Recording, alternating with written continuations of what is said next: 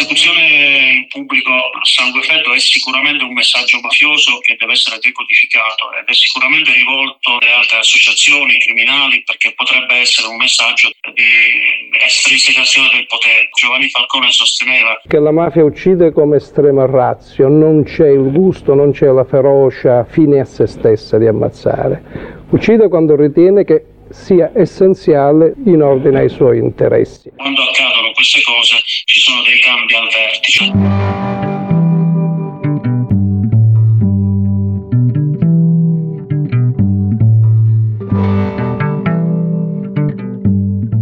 Tu eri proprio in curva, giusto? Io sì, io sono abbonamento, faccio anche parte di un gruppo. Al primo tempo è arrivata la notizia che l'uomo era poi morto in ospedale e lì appunto siamo stati tutti invitati a uscire. Sono circa le nove e mezza del 29 ottobre 2022.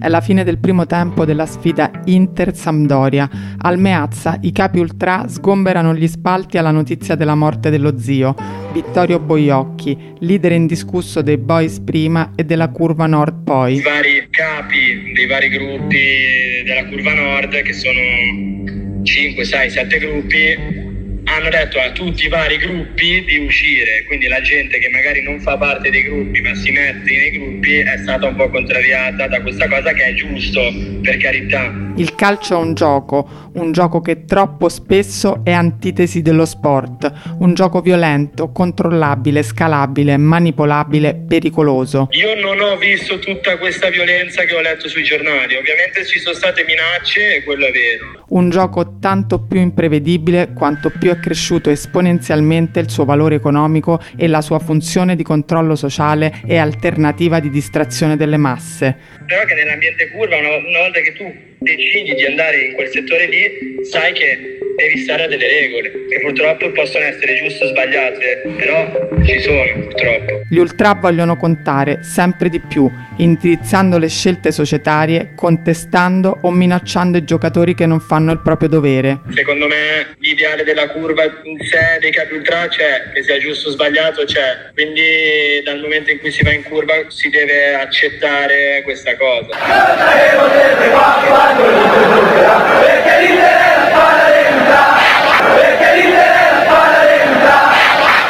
A noi non interessa la deriva fuori dal perimetro di uno stadio e neanche immediatamente vicino alla location abituale di scontri feroci con le forze dell'ordine. Noi vogliamo sondare la componente che troppo spesso sconfina nel codice penale. Qui Narcos Noise, dall'ultimo girone dei dannati, per ricordarvi che non è solo per i sordi, la gloria, la fama, e per l'inferno che si scatena. Il terzo episodio del podcast True Crime Non ci resta che ti fare di Rachele Bonani, Carmine La Pietra e Daniele Poto continua a indagare sull'intraprendenza collusiva tra tifo ultra e mafia e racconta l'omicidio di Vittorio Boiocchi, detto lo zio. Milano mala mala verità che la città è malata in circonvalla fai 200 segni al tempo in gara via con la notte fonda gira e ronda la madama gente con la mamma che lavora in viale Zara io non faccio mai la spia io non metto mai la maschera de Masca Meron Diaz dimmi Un'ora prima del fischio d'inizio tra Inter e Sampdoria, alle 7.45 nel quartiere Figino di Milano, a via Fratelli Zanzottera, due motociclisti sparano diversi colpi d'arma da fuoco contro Boiocchi, lo zio che sottoposto a daspo di 5 anni non era allo stadio. Il capo ultra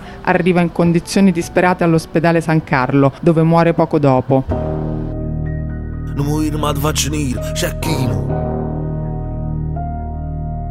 Cecchino. Cecchino Sto inganando non morire ma ti faccio venire Cecchino Cecchino Vittorio Boiocchi è un vetero criminale con un casellario penale fitto di infrazioni pesanti alla legge, un pezzo da 90. Prima di morire a 69 anni si può dire che abbia passato più di un terzo della propria esistenza in carcere. È stato colpito da 10 condanne definitive che si sono tradotte in 26 anni e 3 mesi di detenzione. Non si faceva mancare niente in quanto a reati, associazione finalizzata al traffico di stupefacenti, associazione a delinquere, porto e detenzione illegale d'armi da fuoco, rapina, sequestro di persone e furto. Ma la visibilità pubblica gli veniva soprattutto dal ruolo, assai contestato in verità, di leader degli Ultra dell'Inter, in particolare come coordinatore dei Boys.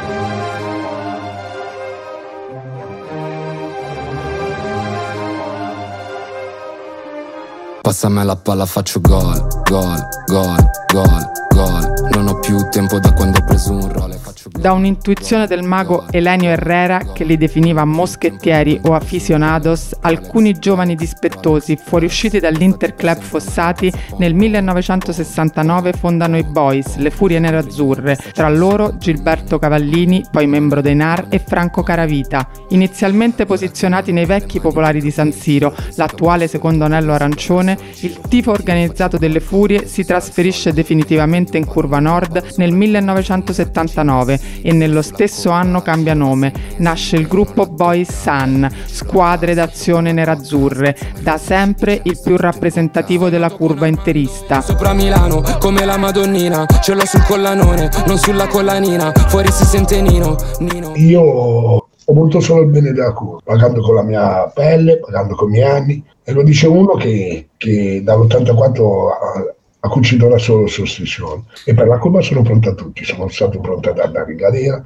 sono stato pronto a tante cose, sono pronto a tutto per il bene della mia curva. A parlare Nino Ciccarelli, fondatore dei Viking. Sul braccio un tatuaggio con 12 foglie, ognuna rappresenta una condanna, la più grave spaccio di cocaina nella curva interista. È meglio anche cambiare un po' l'immagine, cambiare un po' la pelle. E un'altra cosa che va sottolineata per far capire che non c'è stato un grande stravolgimento è che la curva era del povero zio che è mancato tragicamente e di questo preferirei non parlare perché è una cosa extra stadio. Tre colpi d'arma da fuoco che lo raggiungono al collo e al torace mettono fine alla sua avventura criminale di lungo corso in una spregiudicata azione di killeraggio su commissione. E i proiettili hanno una strana provenienza, Repubblica Ceca.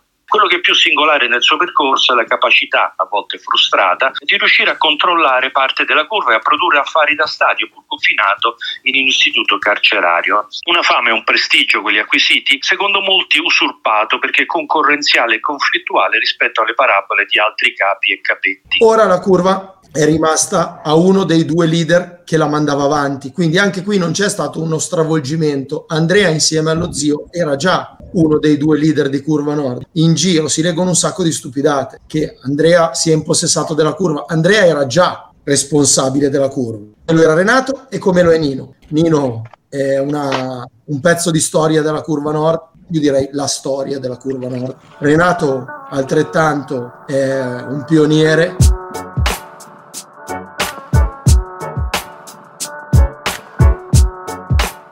Marco Ferdico, militante ultra, si riferisce ad Andrea Beretta, attuale leader della Nord. Beretta è accusato di estorsione ai danni di un imprenditore per un importo di 100.000 euro insieme all'ex calciatore Davide Bombardini. Nino Ciccarelli è il leader storico dei Viking, diffidato, e Renato Bosetti, già presente negli All Fans, è esponente della nomenclatura di Casa Pound. Questo il direttivo della rinnovata Curva Nord, che riunisce tutti i gruppi sotto un unico striscione nel dicembre 2022. Renato e Nino sono diffidati, Andrea purtroppo anche lui sta scontando un gaspo. Quando mancano persone di questa importanza è difficile prendere delle decisioni quello che si sta cercando di fare è di centralizzare il comando in maniera più ristretta. I gruppi rimangono, rimangono al posto dove sono sempre stati.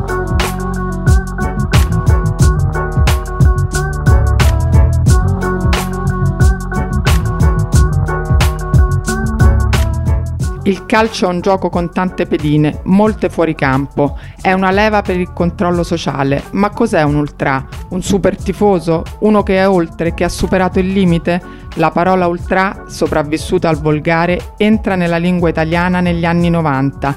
Il sito della Lazio nel 2014 annovera tra essi insieme ai razziali i veronesi, gli udinesi, i comaschi, gli empolesi, gli atalantini, i bresciani, i perugini, i granata, mentre le altre tifoserie si caratterizzano, secondo gli irriducibili, per non avere una definita impronta.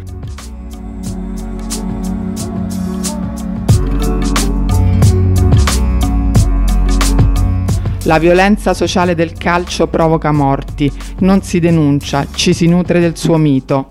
Beh, Boiocchi è abile a fiutare i cambiamenti, lo spirito del tempo, il mainstream. A dire del suo grado di penetrazione presso l'Inter c'è la testimonianza di una foto con il centravanti Lukaku, in quel momento l'idolo numero uno dei tifosi e degli ultranner azzurri.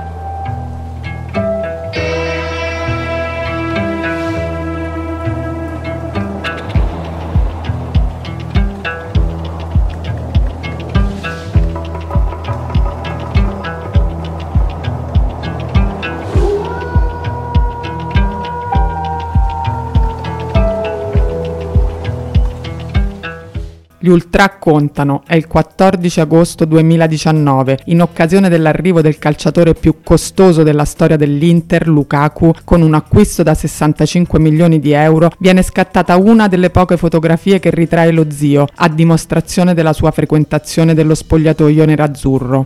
Nel rapporto Calciatori sotto tiro, curato da Asso Calciatori, sono 121 gli episodi di minacce contro i giocatori nella stagione 2021-2022, di cui il 49% avvenuti a nord, come spiega il direttore organizzativo di Asso Calciatori Fabio Poli. Il report calciatori sotto tiro analizza gli episodi e le motivazioni che hanno portato tifoserie organizzate o sedicenti tifosi autonomi ad aggredire e minacciare i calciatori in varie occasioni, in varie modalità. Eh, per quanto riguarda l'ultima edizione del, del, del, report che abbiamo realizzato come associazione calciatori si evidenziano alcuni fenomeni. Sul totale dei dati analizzati torna predominante il calcio professionistico, cioè l'85 5% dei casi addirittura riguarda campionati di Serie A, Serie B e Lega Pro. In particolare il 68% delle intimidazioni, delle minacce sono state subite da calciatori di Serie A. Nell'83% dei casi è il singolo calciatore ad essere fatto oggetto di minacce e nella maggior parte dei casi viene aggredito dentro lo stadio e da gruppi di tifoserie avversari. Il 64% delle, delle aggressioni vengono svolte da tifoserie avversarie e nel 60% dei casi le applicazioni si svolgono dentro lo stadio. Te come mi chiamo, io non so come ti chiami Ah, attraverso lo stige, le mura di dite Vengo dal minerale, dall'acciaio, dal nickel. Stavamo con i taser, mo condividiamo il teaser. Si parlava di droga, ora di cifre. Questo peso in petto è solo polmonite. Rinasco con le spine, sono pieno di ferite. Troppe cose da dire, non bastano le matite. La luce che mi guida Nel corso dell'ultimo anno che abbiamo analizzato Il nord l'ha fatta da padrone. Quasi il 50% dei casi, cioè quasi un caso su due È avvenuto nelle regioni del nord. La Lombardia e il Veneto e il Piemonte sono tra le primissime regioni dell'ultima analisi.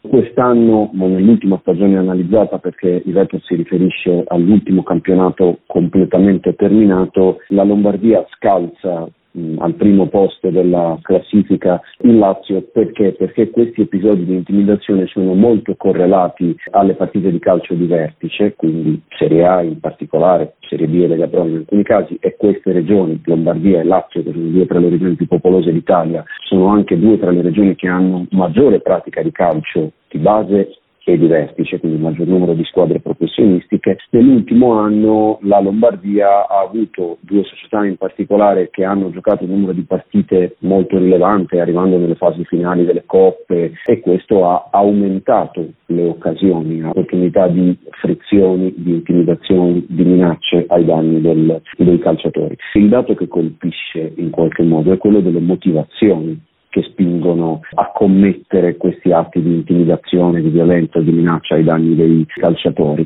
che sono sempre meno legate al risultato sportivo, alla prestazione, al trasferimento. Vedete, nei, nei primi anni, quando noi circa nove anni fa abbiamo cominciato questa analisi come associazione calciatori, il dato della prestazione, il cosiddetto calo prestativo, il trasferimento di un calciatore da una squadra ad un'altra storicamente considerata avversaria, era causa, nella maggior parte dei casi, degli episodi di avvicinamento pericoloso da parte di tifoserie o amiche o diciamo così nemiche ai danni del, dell'atleta. In realtà la ragione che è eh, apparsa negli ultimi anni e che purtroppo è aumentata in maniera determinante è quella del razzismo Pensate che in questo momento storico il 44% degli episodi di minaccia è derivato eh, da cause che afferiscono alla prestazione sportiva dell'atleta, il 43%, cioè praticamente lo stesso livello di, eh, di percentuale, deriva invece da cause di razzismo. Vuol dire che il razzismo è diventata praticamente la prima causa delle intimidazioni, delle violenze ai danni dei, dei calciatori.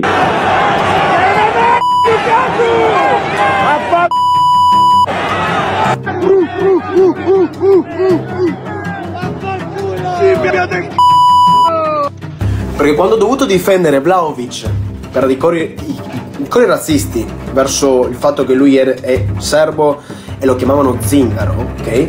Io l'ho difeso.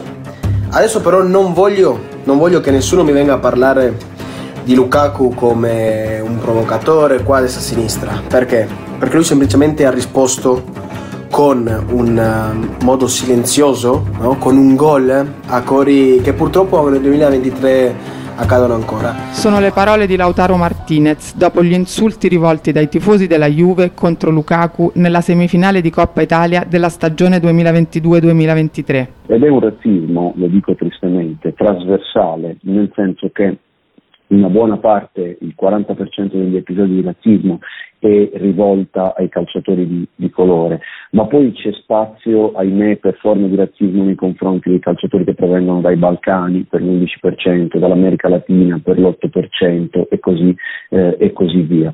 È evidentemente un fenomeno sociale che si sta trasferendo come tanti altri all'interno del mondo della tifoseria, quindi del modo di intendere il tifo per il calcio e eh, si sta facendo largo anche uno strumento nuovo, estremamente pericoloso, per anni sottovalutato, che è quello dei social network. Siamo nell'epoca della disintermediazione della comunicazione, il fatto di avere un profilo social per un personaggio pubblico come un calciatore eh, consente di creare un canale per arrivare direttamente dal tifoso al calciatore, spesso entrando nella sua vita, vedendo la casa, vedendo la moglie, i figli, vedendo le sue abitudini, sapendo a che ora esce di casa per l'allenamento perché è un dato pubblico, addirittura magari che strada fa per andare da casa sua alla sede di, di allenamento e così via.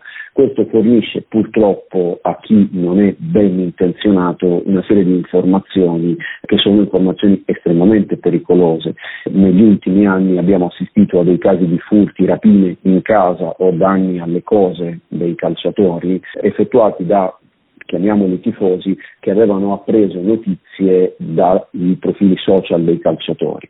In più questi profili social sono stati utilizzati e vengono sempre più spesso utilizzati, oggi nel 10% dei casi di intimidazione, come canale intimidatorio e non è eh, una generica disimidazione hai giocato male, hai cambiato casacca o peggio no, augurare qualcosa di male a, a, al ragazzo o ai suoi familiari, no, è qualcosa di molto più circostanziato.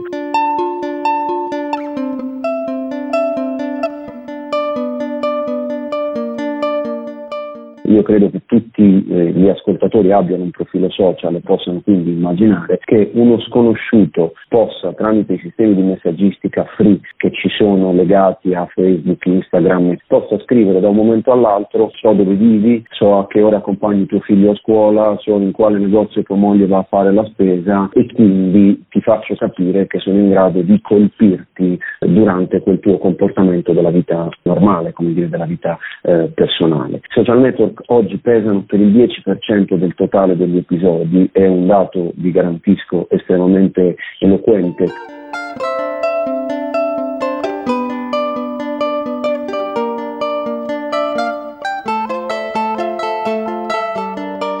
Social, soprattutto durante il periodo Covid, hanno assolto ad una funzione positiva e negativa no? di contatto con l'atleta. Tante aggressioni, tanti insulti, tanti cori spiacevoli, striscioni particolarmente duri, eccetera, si sono proprio trasferiti completamente sui social, che fino a qualche anno fa non comparivano neanche nelle tipologie di episodi che noi mappavamo, perché non accadevano semplicemente. Le aggressioni via social hanno superato le aggressioni fisiche fisiche, eh, numericamente parlando.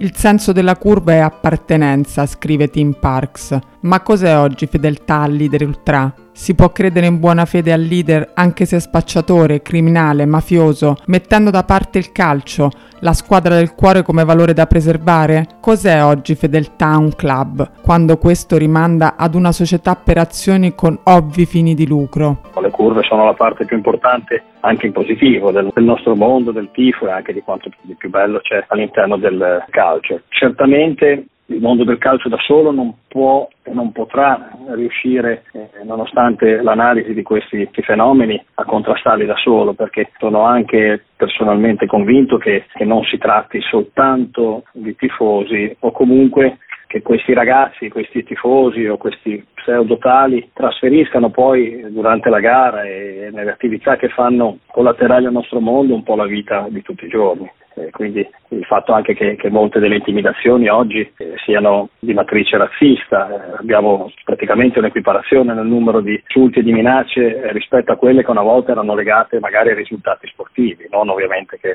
che queste ultime siano, siano giustificabili però ci fa capire probabilmente come eh, nel nostro mondo, che poi ha una cassa di risonanza importante, tanti ragazzi probabilmente eh, sfoghino o quantomeno portino anche all'interno degli stadi, in questo caso, tutto ciò che purtroppo, a mio modo di vedere, oggi fa parte della loro quotidianità. Fuori di dubbio che il nostro mondo vive anche di, di alcune storture che soltanto la professionalità di chi fa parte del mondo del calcio può contrastare. Noi quando incontriamo i ragazzi, quando, quando, parliamo di queste situazioni, consigliamo sempre loro la massima professionalità perché oggi c'è eh, certamente bisogno di normalizzare un po' il, il ruolo del calciatore che viene da un lato vissuto come qualcosa probabilmente di più distante rispetto a 10 o 20 anni fa.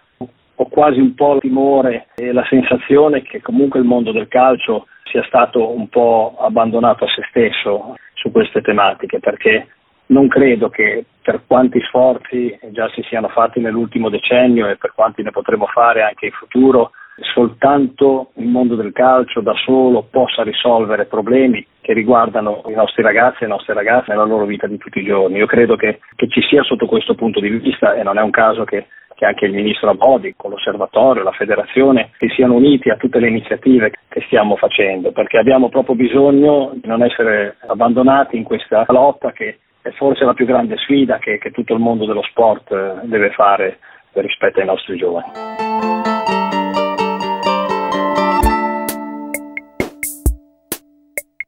I social eh, avvicinano molto il rapporto, ma lo avvicinano con modalità che poi sono anche frutto di tante minacce che abbiamo visto aumentare in questi anni. Sono le parole di Umberto Calcagno, ex calciatore professionista, avvocato e presidente di Asso Calciatori, che ogni anno con il rapporto Calciatori sotto tiro analizza il fenomeno delle minacce ai calciatori da parte di sedicenti tifosi.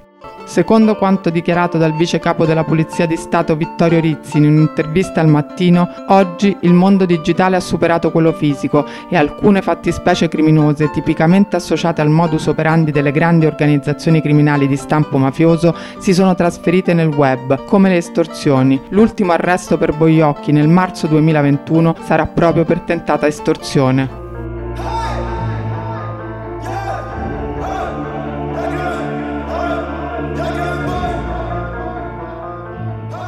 Il suo ultimo problema con la giustizia viene documentato da un congruo numero di intercettazioni grazie a una cimice che gli viene installata nell'auto. Nella sua auto la polizia troverà peraltro uno storditore elettrico, una pettorina della Guardia di Finanza e una pistola. Così nel marzo del 2021, praticamente alla fine della propria carriera criminale, quando cerca di riguadagnare posizioni dopo due ostacoli, il lockdown e la lunga carcerazione, viene arrestato per l'ennesima volta per un tentativo di estorsione. Tenta un colpo grosso da 2 milioni di euro, arrestato in flagranza di reato. In quel periodo sta tentando di rifarsi, è handicappato anche dai continui DASPO che gli impediscono il controllo diretto della curva interista. Lo zio sconta 26 anni e 3 mesi di carcere nel periodo che va dal 1992 al 2018. Tra il carcere di Opera e Spoleto accresce i suoi contatti criminali, passando dai siciliani ai calabresi. Due episodi eclatanti appena tornato in libertà. Per non farsi mancare niente, Bogliocchi era rimasto coinvolto anche negli scontri famosi, famigerati direi, tra gli ultra dell'Inter e quelli del Napoli nel 2018. Era in quell'occasione che aveva perso la vita Daniele Bellardinelli. Bogliocchi porta un valore aggiunto alla deflagrante rissa nell'occasione guidando i neonazisti del Popolaire Sud, un gruppo nizzardo. Mafia, mafia, mafia, mafia. Trappattoni, trappattoni. Savastano, Savastano. Corleone, Provenzano. Sai che arrivo dall'Italia. Non accettiamo questioni. Mando la tua squadra a casa. Siete dei bravi attori. È il 26 dicembre 2018 Prima dell'incontro Inter-Napoli Nei pressi di San Siro In via Novara a Milano Le tifoserie si scontrano perde la vita investito Dede Belardinelli, ultra del Varese. Boiocchi riceve un daspo di 5 anni. Il 15 settembre 2019, in occasione della sfida interudinese, Boiocchi rientra al Meazza. La curva lo acclama al grido Vittorio uno di noi.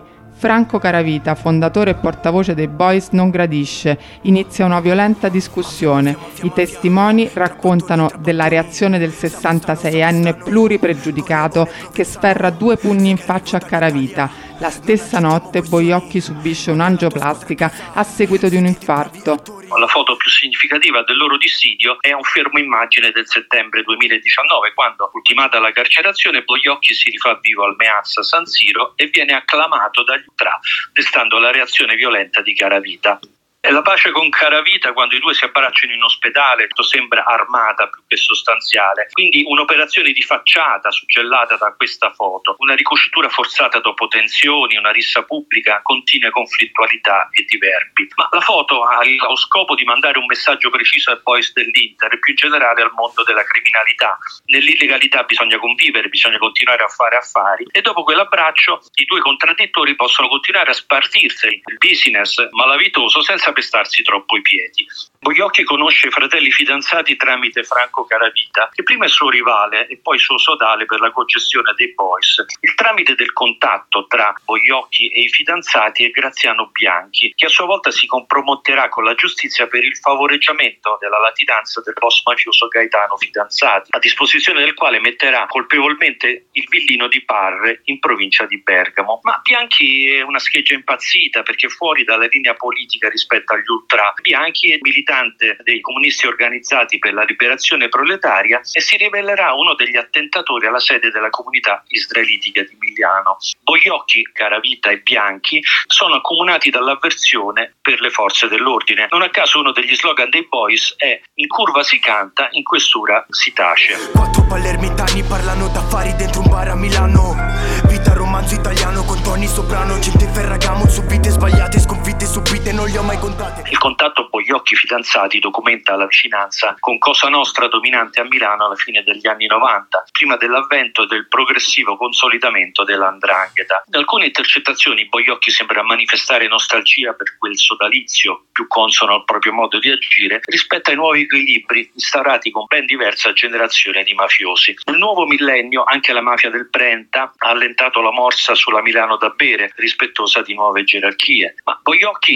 in questo contesto ha avuto modo di conoscere in carcere il leader della mafia del Brenta, cioè Felice Maniero, personaggio mitico della malavita al pari di un Turatello o di un Vallanzasca. Succede nel 1994 quando detenuto a Vicenza, unitamente a altri due carcerati con la complicità di due agenti prepara con felice maniera un piano per l'evasione, ma i quattro vengono scoperti e messi in isolamento. I fidanzati erano affiliati alla Cosca Mannino e la connection con Bogliocchi si sostanziava nell'importazione di cocaina dalla Colombia e dalla Turchia, un mercato fiorente a Milano, nelle sale d'azzardo, nei night e nella società bene, la cosiddetta Milano da bere. Questa cosa è casa nostra,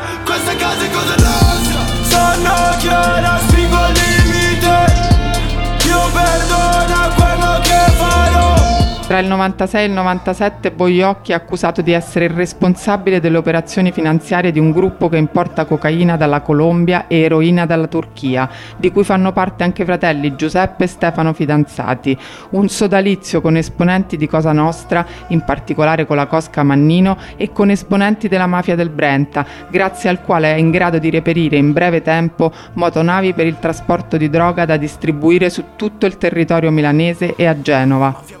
L'ultima rentrée si rivela fatale, incrinando il mito di chi si vantava di rastrellare ben 80.000 euro al mese per il traffico dei biglietti da stadio e il controllo dei parcheggi. Era pescato in tempi decisamente più recenti in compagnia di Vincenzo Facchineri, appunto un membro della cosca omonima, gestita in prima persona dal fratello Luigi Facchineri. Peraltro le sue frequentazioni sono assortite, se gli si attribuisce un rapporto, e qui c'è una documentazione fotografica che lo testimonia, anche con Francesco Canito, un esponente del clan della malavita barese Magrini. Nel 2020 Boiocchi ha ancora relazioni profonde con i facchi neri mantenute attraverso intermediari dell'andrangheta in carcere e cerca di condizionare la distribuzione della birra bomber prodotta dal popolare ex calciatore Vieri in Calabria. Boiocchi in questo caso fa pesare il proprio ruolo di leader degli ultra con lo stesso sportivo e con la dirigenza del marchio, mentre i facchi neri disciplinano la grande distribuzione della loro regione. Il progetto è svelato dall'indagine cavalli di razza. I facchi neri risultano peraltro pienamente attivi sulla piazza di Milano, avendo sostituito gradualmente i colleghi mafiosi di Cosa Nostra. Bravi ragazzi dentro la giungla, chili importati dalla Colombia per far mangiare tutta la famiglia. Zero pentiti, silenzio di tomba.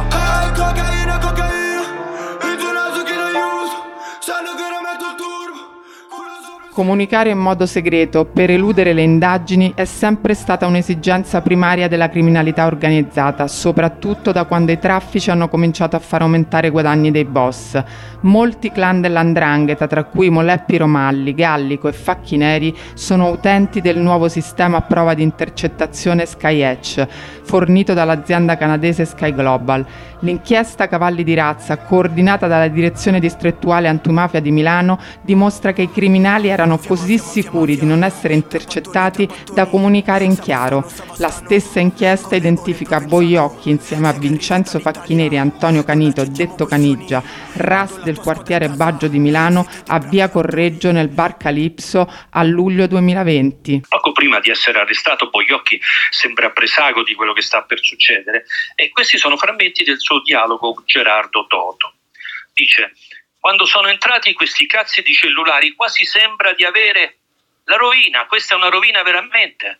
Eh, certo che è una rovina, sembra di avere una addosso, una microspia addosso, sembra di avere un carabiniere dietro. Milano da tempo rappresenta il più importante mercato dello spaccio a livello nazionale. Con l'operazione Money Delivery conclusa a maggio 2023 vengono sequestrati alle filiali lombarde dei clan di Africo 645 kg di cocaina, 240 di hashish e 30 di chetamina controllo degli, degli ultra dell'Inter in combinato disposto con la distribuzione di grandi partite di droga è una miscela potenzialmente esplodente, deflagrante. Poi occhi un po' come Piscitelli, Piscitelli sulla piazza di Roma, è invadente ed è invasivo, è fastidioso per i nuovi equilibri malavitosi da cui lo separa anche un gap generazionale, parliamo di un uomo che ha quasi 70 anni. Certo che negli, negli ultimi tre anni di vita non sembra più godere della necessaria protezione del clan dranghetista a cui si è legato. Era Boiocchi a dire di guadagnare 80.000 euro al mese dai biglietti delle partite attraverso i 2.000 tagliandi estorti alla dirigenza e con i parcheggi a San Siro, un affare che avrebbe gestito con i rossoneri Luca Lucci e Giancarlo Lombardi. Boss, trafficanti e capi curva avevano i parcheggi in concessione dal pubblico Boiocchi incontra i criminali di spessore in città, da esponenti dell'andrangheta a re della barona Nazareno Calaiò, leader del gruppo di fuoco, detto Kalash, che metteva ordine alla barona e non solo, che risolveva problemi nelle piazze di spaccio. Kalash aveva progettato la scalata affaristica delle curve di Inter e Milan, arrestato il 26 aprile 2023 a seguito dell'inchiesta Barrios condotta dal nucleo antimafia di Milano. Giulia la guerra nel blocco per il controllo Kalash comando Metti via tutto che stanno arrivando. Tommy De Vito, Vito Corleone. Tra serve padrone la tua decisione Mi stanno aspettando. Sei la promessa che fa l'eccezione Ricorda che adesso non stiamo giocando. Aquila Armani stiamo volando. Nazareno Calaiò ha 54 anni, è detto il Nazza ed era scriminale del quartiere della Barona. Ha diverse cointeressenze con gli ultra dell'Inter e del Milan, indifferentemente con tutte e due le tifoserie. Il suo referente rossonero è Luca Lucci, quello che compromise in un certo modo Salvini in una famosa foto che li ritraeva abbracciati. Kalajokova vivaci contrasti, ed è un eufemismo dirlo, con Boiocchi, ma più in generale con le frange impazzite degli ultramilanesi, una deriva che non riesce a controllare e che diventa concorrenziale per lo spaccio all'ingrosso di droga. Sarà arrestato appunto per traffico di droga, ma in alcune intercettazioni Berlusconi minaccia apertamente Bogliocchi, ne vuole la morte per alcuni sgarri. Registrato, dice, riferito a Bogliocchi, adesso studio il modo che gli taglio la testa senza pagarlo. A questa infame lo sequestriamo, lo anestetizziamo, lo portiamo nell'orto e lo sotterriamo. E successivamente lo prendo senza telefono. È meglio di quello che ho fatto con il casco. Quest'ultimo riferimento sembra un'implicita ammissione al tentato omicidio di Enzo Anghinelli, anche se Calaiò in tribunale verrà scagionato dall'accusa specifica.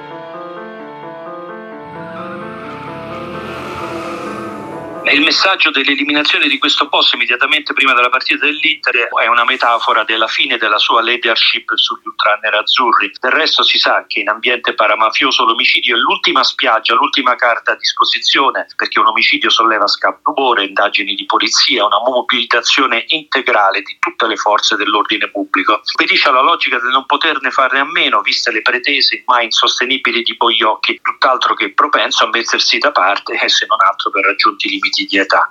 La mafia non è affatto invincibile, è un fatto umano e come tutti i fatti umani ha un inizio e avrà anche una fine.